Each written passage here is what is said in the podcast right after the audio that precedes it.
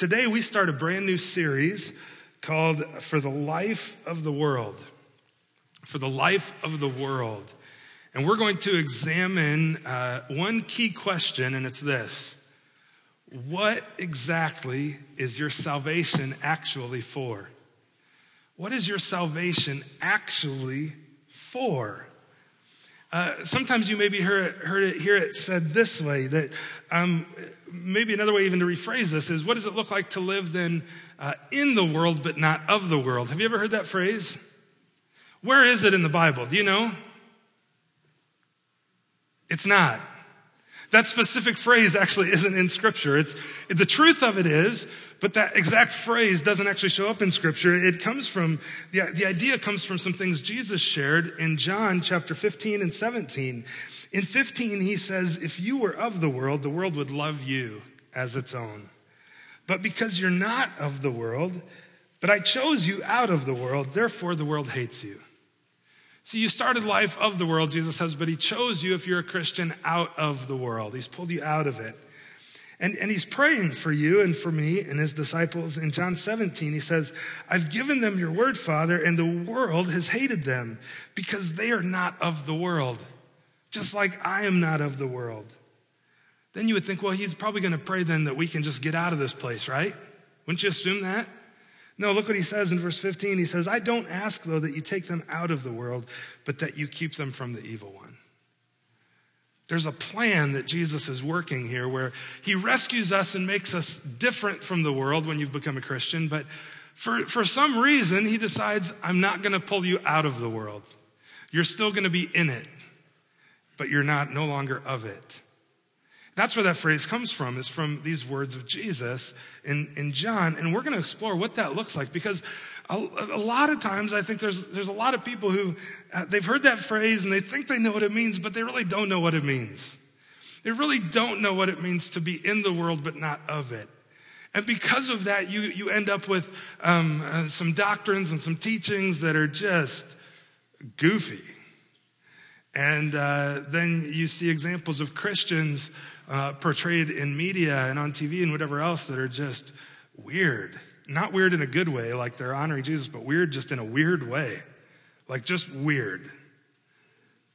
And it's because of a, non, a, a misunderstanding of what this actually means to be in the world but not of it and so we're going to look at it in a number of realms uh, today we're going to talk we're going to kind of set up the whole series talking about what it means to live then in exile in this world but not of it but then we're going to talk about love and God's economy of love and of family and creative service, your work, and of order and wisdom and wonder, and finally here in the church. And, and the whole idea here is how do you relate uh, your Christian life? What is your salvation for?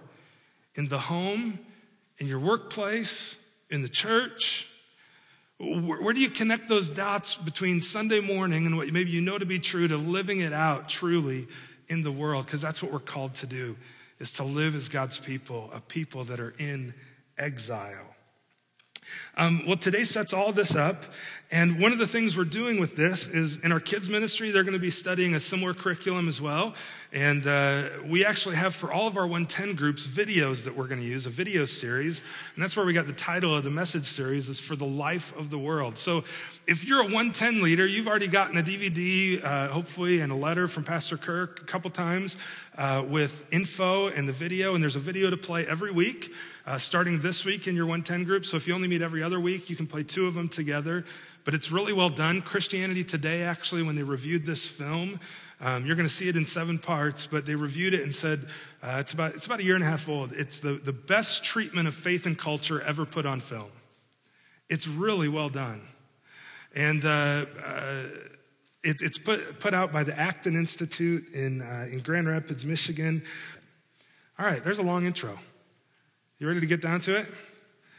All right, well, let me pray and then we'll dive in. Let me pray. Uh, Father, thanks for Jesus. Thank you uh, for your grace to us, for your goodness to us. Lord, uh, Jesus, that you've taken us and you've called us out of the world. Uh, that you're, you're res- you have rescued and are rescuing and will rescue us from this place. We praise you for that. But in the meantime, Jesus, you've chosen in your wisdom to leave us here. And to live a life in exile. And I believe that's because you, you love your creation, you love the world, and you've left a remnant here for the life of your creation. Help us to understand what that means to be in the world but not of it, uh, to really live out what our salvation's for. I pray you'd open my eyes even to that more and more over the coming weeks. Uh, but for us as a church, uh, let that. Uh, let that sink in in a deep way that, that we might be your witnesses here in, in a powerful, powerful way, that you do something out here in the cornfields that uh, people would look out and see what in the world's going on there. That's something only Jesus could have done. But it'd be because we were following you and living the lives that you call us to live. So I, I pray against the enemy, his servants, their works and effects. Um, Lord Jesus, he would lie to us and accuse us and tempt us. And instead, Holy Spirit, would you change us? Make us more like Jesus. Help me to teach well today, I pray. In Jesus' name, amen. Well, I mentioned that, that we're to live lives of exile, but do you know what it means to be an exile, to be somebody who's in exile? You've heard that term, right? Do you, you got a definition for it? I, I put one on your insert this morning. An exile, according to the dictionary, is a person who lives away from their native country, either from choice or compulsion.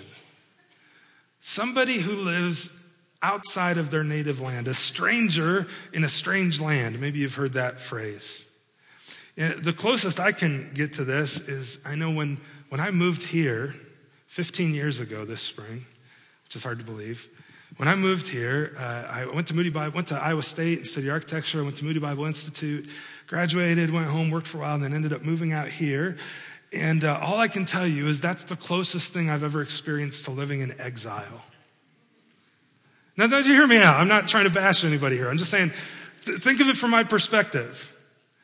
I was young, I-, I was unmarried, I moved to a place where I knew no one.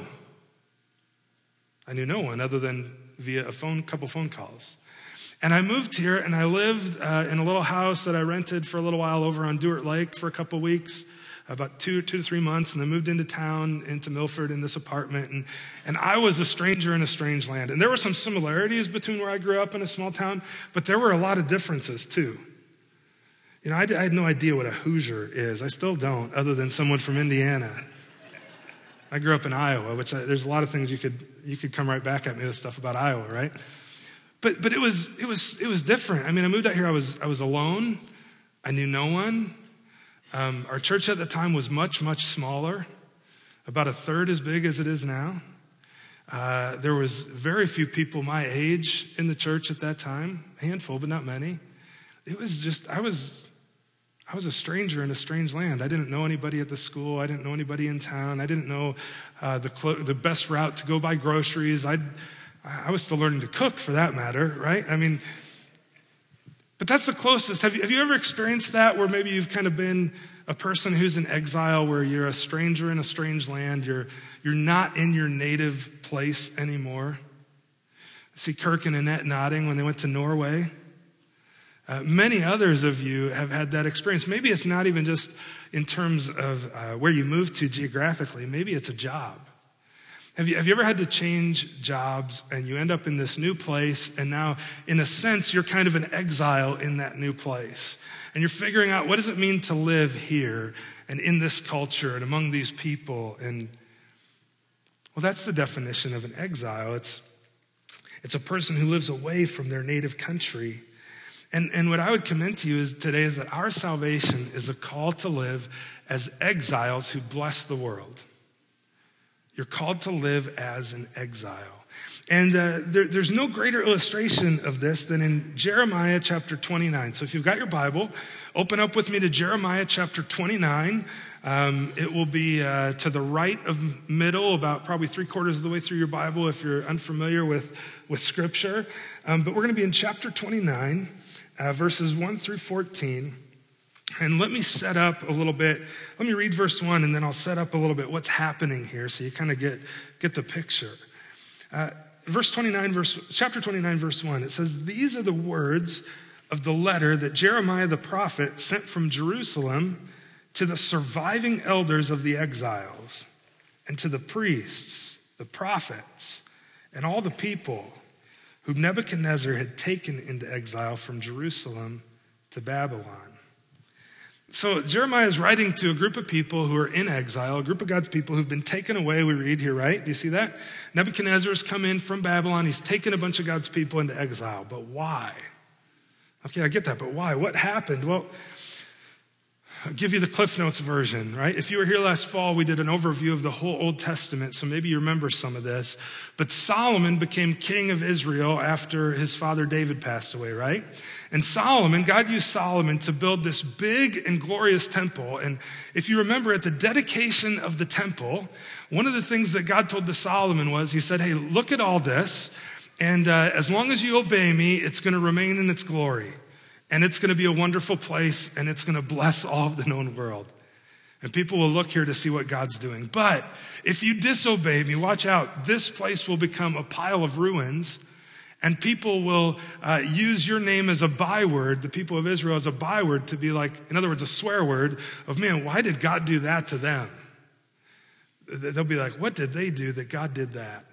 And so basically, what God was telling Solomon, just like he had told Moses and many others before him, if you choose to obey, it's going to go really well. Choose to obey, choose blessing.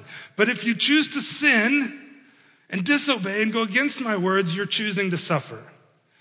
Well, uh, Solomon, for part of his time, he was, he was, he was the wisest man other than Jesus ever to live, so he did really well leading, but uh, he chose to sin.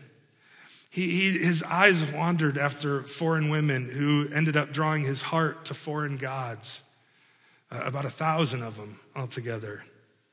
And so what happens is after Solomon dies, then his kingdom, which was, became as grand as it's ever been in history, the kingdom of Israel under Solomon, was divided into two. And 10 of the 12 tribes became what's known as Israel to the north, and two of them, the southern tribes of Judah and Benjamin, became the, the nation of Judah. Well, uh, God continues then during this time, He begins sending prophets telling people, hey, if you continue in your sin, you're going to continue to suffer. But if you would choose to obey me, I'll bring blessing. But if you continue to sin, here's what's going to happen I'm actually going to take you out of this land and put you into exile. And God had warned of this centuries before through Moses, actually, that this is probably what would happen. I think he declared, actually, this is what would happen. That they're going to disobey, and I'm going to pull them out, but I'll bring them back. Well, the people sin, and in 722 BC, that northern section of, of tribes of Israel, the 10 tribes to the north, were conquered by the Assyrians. The southern, they had 19 kings and all of them were evil. The, the southern two tribes had 19 uh, kings and a queen, but eight of them were actually good. They were actually good. So God delayed his judgment because every now and then they choose to obey and then they choose to sin and go right back, right? So starting in 605, uh, exile began for the southern kingdom. Are you with me so far? You tracking with me? And so these southern two tribes begin exile. What happens in 605, uh, a strong king by the name of Nebuchadnezzar takes over Babylon. And he actually conquers Assyria. And so now instead of Assyria coming in to conquer them, uh, Babylon will, modern day Iraq, comes in. And in 605, he takes away some of the, the leaders and uh, the main leaders and, and priests and rulers of Israel. Uh, a guy you might know by the name of Daniel was taken into exile in 605. And there was a guy, a king at the time was Jehoiakim. Well, Jehoiakim dies eight years later, and his son Jeconiah becomes king. Jeconiah becomes king at the, the age of 18 years old. And in all of his wealth of wisdom at 18 years, he reigns for three months. three months. And then Nebuchadnezzar's had enough. He comes in and takes Jehoiakim and his mother and another wave of exiles back to Babylon in 597 BC. And in fact, that's where our text takes place. Look at verse 2. See, uh, he, Jeremiah had written a letter to the exiles, and he says in verse 2 this was after King Jeconiah, so 18 year old king who reigned for three months, and the queen mother, his mom, the eunuchs, the officials of Judah and Jerusalem, the craftsmen, the metalworkers, had departed from Jerusalem. That's a kind way of saying Nebuchadnezzar took them into exile. This was after uh, King Nebi had conquered them and taken them away. So, sometime between, and then in 586, 13 years later is when the full exile happens. So, sometime in between here is when Jeremiah is writing, probably close to 586. And he says, This letter was sent by the hand of Elasah, Elasah, I'm not sure how to say his name, uh, the son of Shaphan and Gemariah, the son of Hilkiah, whom Zedekiah, lots of ayahs, whom Zedekiah, the king of Judah, sent to Babylon to Nebuchadnezzar, king of Babylon. Zedekiah was the guy that Nebuchadnezzar put in Je- Jeconiah's place after he conquered him. And Zedekiah sends this letter that Jeremiah wrote to, Neb- to the people uh, in Babylon. And here's what it said. Look at verse 4. Thus says the Lord of hosts, the God of Israel, to all the exiles whom I have sent into exile from Jerusalem to Babylon. Does anything stand out to you in that phrase? It, it said, uh, Thus says the Lord of hosts, the God of Israel, to the, all the exiles whom I have sent into exile from Jerusalem to Babylon. You know what stands out to me? That, that God says, uh, See, you think it was Nebuchadnezzar who came and conquered you and took you away? Actually, it was I who sent you there. To the exiles that I've sent into exile. God sent them. And uh, in First Peter, uh, Peter writes, he says, Peter, an apostle of Jesus Christ, to those who are elect exiles. And later in chapter 2 of 1 Peter, he calls us to live as sojourners and exiles. And w- what I see here in God sending them and also God sending us is that we are called to live as exiles. That's number one. We're called to live as exiles, as strangers in a strange land, people who, who live away from their native country, either by choice or by compulsion, or in this case, by being sent by God. Did you know in the book of Acts, chapter 17, uh, verse 26, I believe, somebody can call me on that if I've got that wrong, but I think it's chapter 17, verse 26, that, that it says that uh, the Lord has determined the time and places that every, every person has ever lived. That's my paraphrase. In other words, He's determined that you were born in whatever year you were born, for me in 1978, and that I would live for a time in Iowa and for a time in Chicago and for a time in Indiana. And he's determined that ahead of time where I would dwell and where I would live. Another way of saying this is he has sent me into the world. Now, by God's grace, when I was in high school, I became a Christian. I, I turned from my sin and became a follower of Jesus. That's what it means to be a Christian, not just come to church, but to repent of your sin and follow Christ. And, and so he called me out of the world, but he's, he's left me in it. And he sent me, I believe that with my whole heart. He has sent me to those specific places I've lived, to the specific neighbors that I have, to the specific people I rub shoulders with. He sent me there. Do you believe that? Now, it's, but here's the deal. I'm sent as an exile, just like in Jeremiah chapter 29, he sent the exiles into Babylon. He sent them into exile. He sent them there. It says it right there. Uh, see, this is not our home. Philippians chapter 3, verse 20 says our citizenship is where if you're a follower of Jesus? Where is it? Help me out. In heaven. Your citizenship is in heaven. You're a resident alien of this place. You're an alien because this isn't home. You're a resident because this is where you live. But guess what? This, this, this ain't home. I want to get a sign like this to hang at our house, I think. I'm going to talk to Hannah. Home sweet, not home. Wouldn't that be a good reminder, though? This is home sweet, not home, friends. This is not home. It's not your home. You're an exile. In fact, you've been sent as an exile to this place. Now, if we're sent as exiles, I wonder is there anywhere in the Bible that tells exiles how to live? Well, the right answer is all of it. But uh, specifically, look at verse 20, chapter 29 of Jeremiah here. Look at verse 5. Look at what God tells these exiles, his people. He says in verse 5 build houses and live in them. Does that seem strange? They were just conquered by a foreign king. And now God says, hey, while you're there, um, bolster the local economy build some homes, put down roots, and make that home. build houses and live in them. Make that home. In fact, plant gardens and eat their produce. Get involved in, in agriculture. Um, be involved in that place. Settle down. Plant gardens to both sustain you and maybe even to make a little money. To have some food and to have some cash. Get involved in the economy. Does that sound strange to you? It sounds kind of odd, doesn't it? He's, he's replanting them in a new place, and he says, and it's, by the way, it's, it's punishment for their sin that they're there. And he says, while you're there, build a house, live in it, plant gardens, eat of it, make a living, is basically what God is saying. Uh, take, go about living and enjoying your life, is what God is telling them. Do you know in 1 Timothy chapter 6, verse 17, it tells us that uh, we should not set our hopes on God, or excuse me, we should not set our hopes on, we should. That's, that's a good time to storm the stage. We should not set our hopes on the things of this world, but on God, right?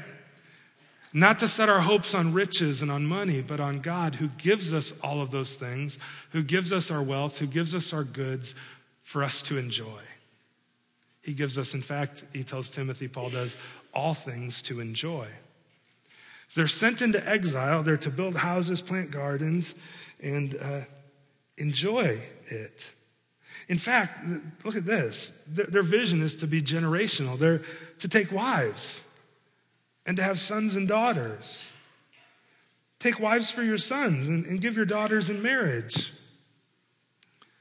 that they may bear sons and daughters. Multiply there, do not decrease. Multiply there, do not decrease. See, this is, I believe, uh, just like this was God's design for them in exile, to go to that place, to, to think long term, to build houses, plant gardens, to build families, to multiply there, not to decrease, but to multiply. I think that's his plan for a post Christian culture, too, that we live in. I hate to break it to you, but we live in a post Christian culture, and we have for probably a, a solid decade or two. There's outposts that are still kind of Christian Christendom, uh, especially in areas where we live. But the reality is, you go into the city and uh, you go into other places in our world, and it is, it is no longer Christendom. Uh, there's no benefit anymore to being part of the church. Uh, you're, a, you're, you're really a stranger now in a strange land. And it's going to increase here. It will. I, I, promise you it will. It already it has over the last five to ten years. Would you agree? It has. But guess what? As things get darker, your light shines brighter. And maybe that maybe God is allowing this to waken us up to the fact that this ain't home. And so we're to live as exiles here. And here's the second piece we're to live as exiles here who bless the world. As exiles, we're to bless the world. See, God tells the people in exile in Babylon uh, through Jeremiah, He says, uh, build a house build a business, plant a garden, do all these things, build your family, uh, marry, have children, multiply, many kids by God's grace, right? Make sure there's more of you that leave than, than showed up. And, uh, and do, do all these things. And, and by the way, while you're there, look at verse 7. He says, uh, Do whatever you can to take down Nebuchadnezzar. Is that what he says? Fight the culture like crazy. Go nuts. Is that what he says? No, look what he says. He says, No, but, but actually seek the welfare of the city where I've sent you. Again, where I've sent you. Seek the welfare of the city where I have sent you into exile. Now, do you know uh, like how wicked the Assyrians and the Babylonians were? I mean, it's off the charts. One of the kings of Assyria, Sennacherib, before Nebuchadnezzar, con- Nebuchadnezzar conquered uh, the Assyrians, um, I mean, they would, they would literally skin their enemies alive and hang them on the wall outside the city to say, Don't mess with us. Um, they would surround cities and besiege them and uh, starve them out. They were incredibly wicked. I'll spare you other details. And yet, look what God says. He says, hey, seek the welfare of that place. seek the welfare of Babylon. What? Are you? Oh, come on. That can't be what he's. Really? And, and he says, by the way, and also, and pray to the Lord on its behalf. And, and you're telling me I have to pray for them? You know, Jesus picks up this theme later, doesn't he, when he says, I tell you not to hate your enemy, but to, to love them, to pray for them. Um, and look at, look at why. For in its welfare, you will find your welfare. If things go well for the city in which I sent you into exile, things will go well for you. As you bless that place, you'll be blessed. You see this in Abraham, right? We're going to look at Abraham next week and how his life and his family was to be a blessing to the nations. And I think this is, this is really at the core of what it means to live in the world but not of it. Don't become like the Babylonians. You're not of the world, but you do live among them, so bless them, love them, care for them, pray for them, serve the city to which I've sent you, serve the community to which I've placed you. For Babylon's good, not its demise. See, as exiles, we're to bless the world, we're to bless it. I had to think about this like, where does this apply for me? this week, you know? Maybe you would think, maybe you'd ask yourself some of these questions like, who are the, um, who are the most wicked people I know? Maybe you can think in terms of who I can think of in the world, but then also who I, who I physically, personally know. Who, are, who, who are those people? God says I should bless them. I don't want to. I don't want to. Yeah, but, but you should. And in fact, you should pray for them. And in the welfare of your city, in your community, if you seek its welfare, there's your welfare as well. But, but hold on, Josh. Why would I do that? Why would I seek the welfare of a place here when this isn't home? This isn't home. I, I, thought, I thought Jesus was going to take me away. I'm getting out of this place, man. I'm blowing this popsicle stand. I'm not staying here forever. In, in fact, there's, there's three responses oftentimes that Christians have towards culture. There's um, three, and what I mean by this is three right responses. In the video this week, you're going to see three others that have been typical responses of Christians of like fortification and domination and all that sort of stuff. But I'm talking how do we engage with culture in this place we are? Then we're going to talk about a little bit more of why. Uh, the, the three responses to culture, we've talked about these before, but I think there's three. You can either uh, reject, receive, or redeem. Reject, receive, or redeem. And it's, it's important as exiles living in a, in a strange land to engage our culture with wisdom. If we're going to do what Jeremiah says here in verse 7, seek the welfare of this, the place where God has sent us, the city, the community, the culture, then I've got to know how to engage with that culture, don't I? Would you agree? Like in my workplace, in my neighborhood, in my school, what, what does that look like? And so there's, I think there's three things, three responses that are, that are all three right in different times. Uh, sometimes we can receive it. Uh, there's certain things in culture that we can just simply receive. There's nothing uh, evil or immoral about it, it's amoral. You can simply receive it, um, like your, your paycheck for a hard day's work you can simply receive it. It's a good thing. There's uh, technology is a great example. Do you know there's no such thing as a Christian computer? There's no such thing as a Christian iPad. No such thing. It's amoral. Um, now it can be used for good or bad. There's no such thing as Christian money, Christian cars, or Christian. Uh, this will this might mess with somebody a little bit. There's not even Christian styles of music. There's lyrics, but there's not styles of music. Um, there's some things we can simply receive, right? That's, that's number one. There's other things, though, that we have to reject. There's certain things that we absolutely have to reject. There's things in our culture that are sinful, they're not beneficial. One example is pornography. We absolutely have to reject that. There's no redeeming value in it. And it must be rejected by Christians. Abortion is another example. There's no redeeming value in it. It must be rejected. There are things we absolutely have to reject, right?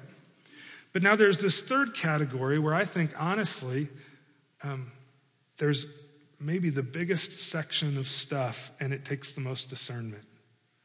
And as we get further into this series, we'll talk about wisdom and it'll help us with this, but we can redeem it. There's things in culture that are not bad in and of themselves, but can be used in a sinful manner and therefore need to be redeemed by God's people. Social media is another great example of this, right? There's no innate good or bad among it, but, um, but when it's used by God's people, hopefully it's used in a redeeming way. I've kind of, I've, I've, I've forced myself to just not be on social media too much simply because for me, it gets my mind thinking about uh, comparing myself to other people and uh, desiring things I don't have that I wish I had or who I wish I was. Or on, on Twitter, I tend to just mouth off about Iowa State and the Cubs when they do bad, and that's not healthy. And um, so I just, I, I'm on there a little bit, but just not much anymore. And for me personally, it's been a hard thing for me to redeem. So I just said, you know what? I just need to set that aside until I'm mature enough, I guess, to be able to redeem some of those things.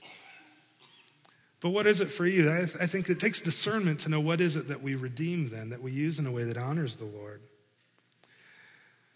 But, but our main idea here this morning, again, is that we're sent as exiles into the world to bless the world.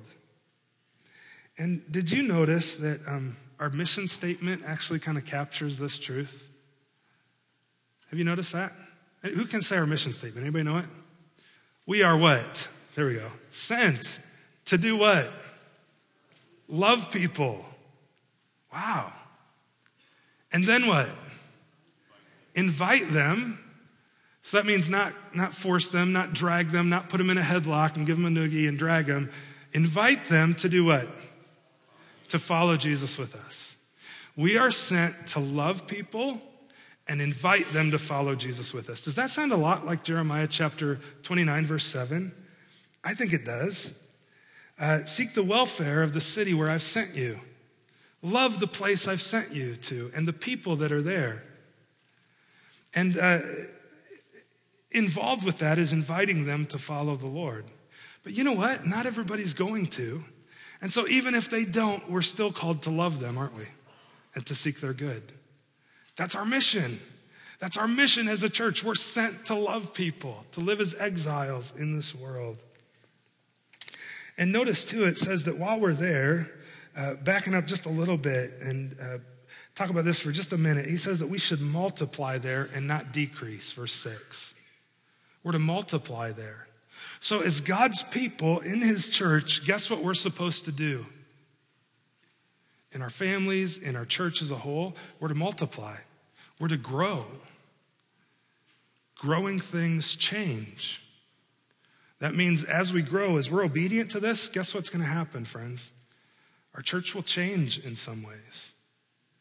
The makeup of the people here, the makeup of the programming, maybe the music, uh, maybe what it looks like, maybe the number of services.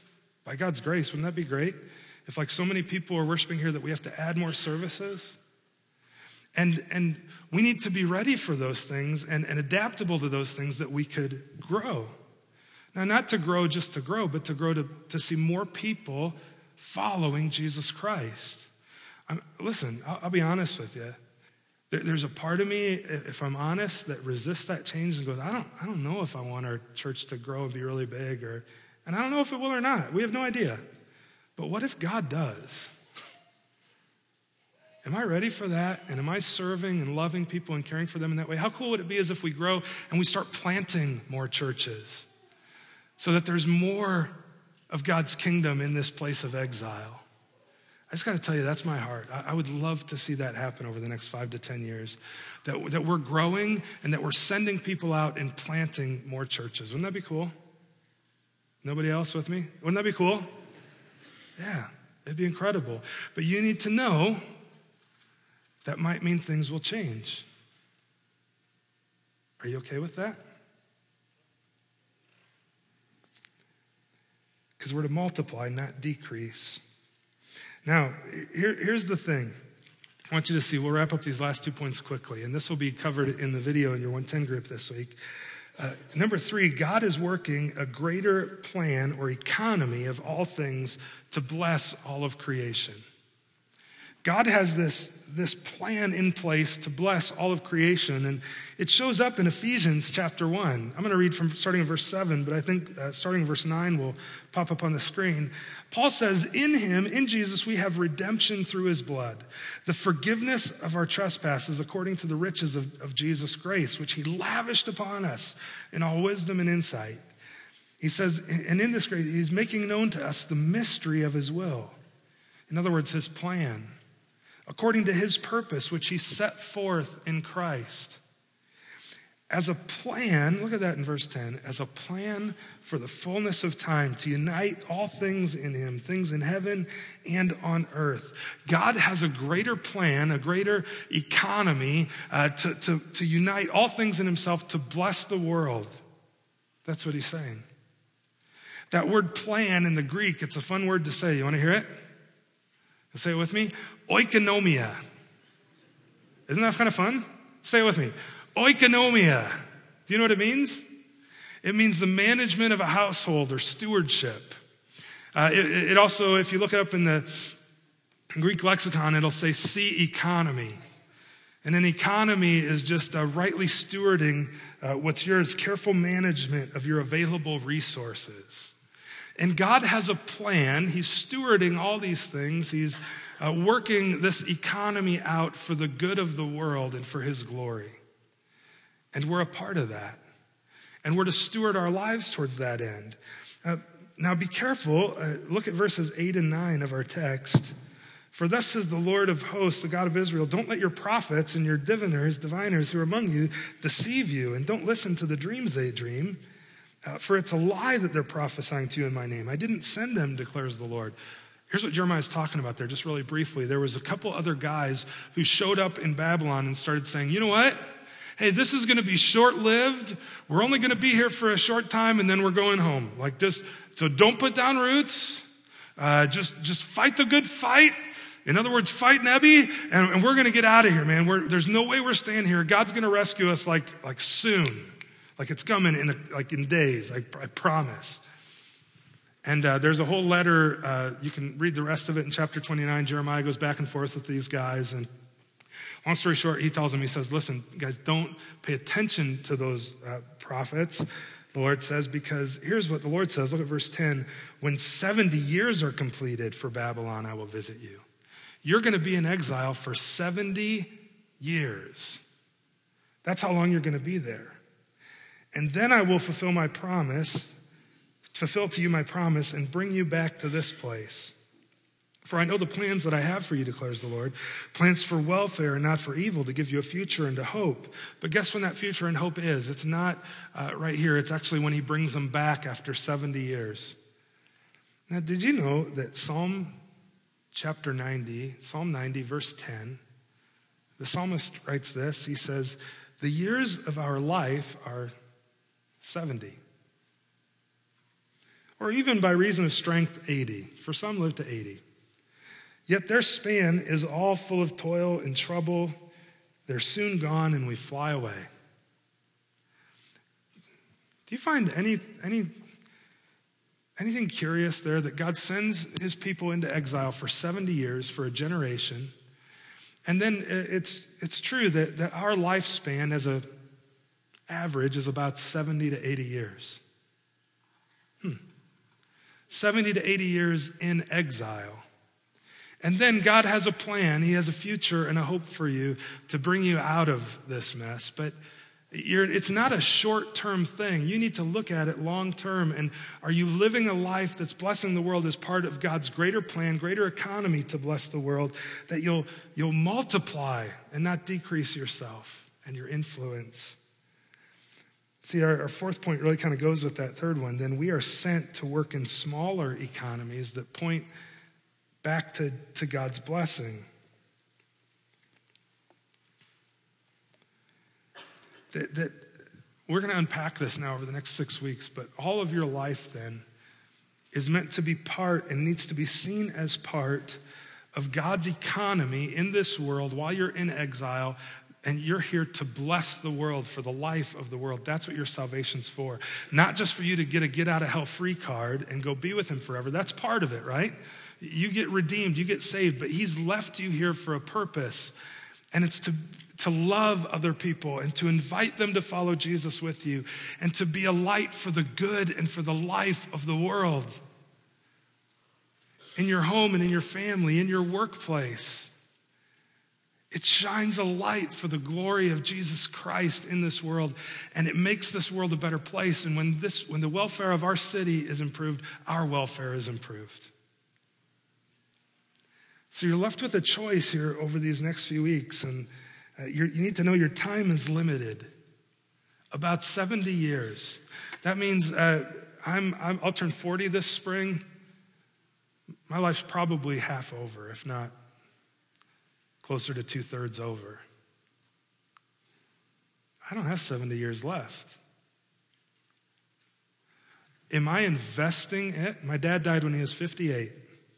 If that's true for me, I've got 18 years. Am I investing it for the glory of God? Or am I just going to be a passive participant who stands on the sideline saying, just get me out of here? The truth of the matter is, I've been sent to love people and invite them to follow Jesus with me, to bless the world. And that's the call of our church to live as exiles, not of the world, but recognizing we're in it and we're here to make it a better place, even for those who never trust Jesus. Amen? So I'm going to pray. We're going to take communion. Here's, here's what's going to happen we're going to pass our offering. And right after that, the elements of communion. If you're a guest with us, uh, we don't ask you to give anything. We've got a gift for you at the Connect desk when you leave.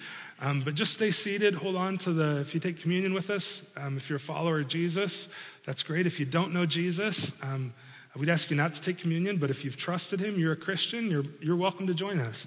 Um, but as that's passed, hold on to that and we'll take communion together. We'll sing and we'll call it a morning. Let me pray. Father, thank you for Jesus and for your grace to us. And uh, Lord, thanks that you've sent us here. Um, Lord, you sent us for a short time to live as exiles, but eternity will be with you forever. Yet, while we're here, you have purpose for us. You have purpose for us here. Uh, help us to see that and to live it out, to, to love people, to, to maybe it starts with just memorizing that mission statement of our church, of recognizing that I've been sent to the places where I work, to the family that you've given us, to uh, the neighborhood we live in. You, have sent us to those places. And you sent us there uh, just like you sent the people into exile to, to love the people there. That our salvation is, is for their good as well. Help us to do that, to live on purpose, and might uh, that result in many, many more. Jesus, I believe it would if we would do this, in many more coming to faith in you and knowing you and loving you. So we love you. We give you our gifts now, just as you've given gifts to us, and we pray this in Jesus' name. Amen.